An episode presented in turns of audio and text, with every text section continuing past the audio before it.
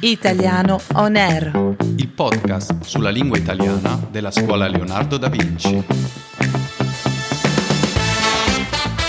Ciao, bentornati per una nuova puntata di Italiano On Air, il podcast della scuola Leonardo da Vinci, dove potrete imparare ed esercitarvi con la lingua italiana.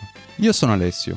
Io sono Katia, buongiorno. Katia, Alessio, volete un caffè? Ciao Niccolò, veramente staremmo registrando. Comunque, visto che lo chiedi, ne prendo uno volentieri. Uno macchiato per me. Io un espresso, grazie. Scusateci l'interruzione. Se anche voi che ci state ascoltando siete stati in Italia, sapete che questa è una situazione tipica nel nostro paese. Sì, le nostre giornate sono scandite forse più dai caffè che dalle ore. Il caffè della mattina a colazione, quello della pausa mattutina, il caffè del dopo pranzo e quello pomeridiano.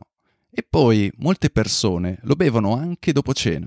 Per me è impossibile. Se bevo caffè dopo le 6 del pomeriggio, diventa davvero difficile dormire la notte. Invece io posso bere una moca intera prima di andare a letto e non ho nessun problema.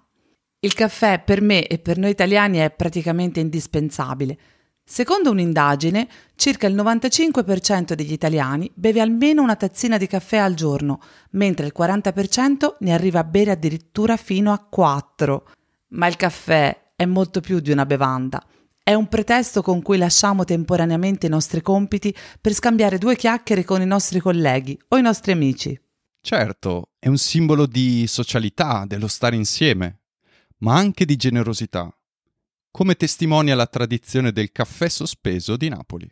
Che cosa intendi per caffè sospeso? Il caffè sospeso è un'abitudine che è diffusa soprattutto a Napoli, per cui una persona che prende un caffè al bar può pagare non solo quello che ha appena bevuto, ma anche un caffè per un cliente futuro. Uno scrittore italiano ha detto che in questo modo è come offrire un caffè al resto del mondo. Wow! Beh, Napoli è una città famosa in tutto il mondo per la sua cordialità e per il gusto dei suoi espresso. Ma lo sapevi che proprio il caffè espresso non è nato a Napoli, ma in un'altra città italiana? Davvero? E quale? A Torino!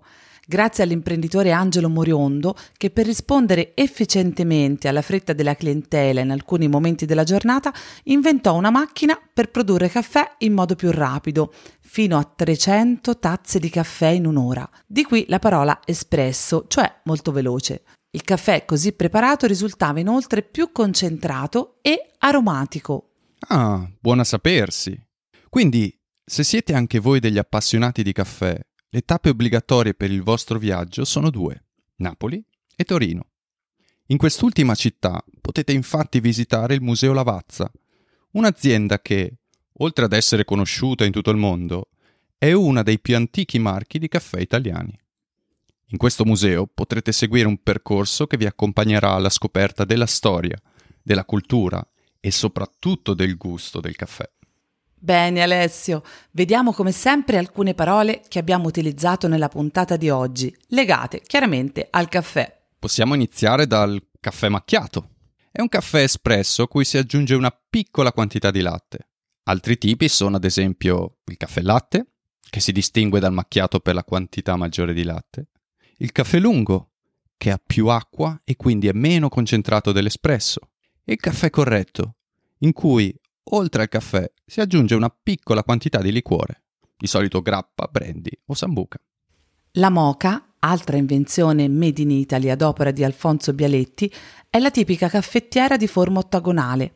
È curioso sapere che il nome fu scelto in onore della città yemenita di Mocha, famosa esportatrice di una varietà di caffè molto apprezzata. Infine, se volete descrivere il gusto di una buona tazzina di caffè, potete usare la parola aromatico.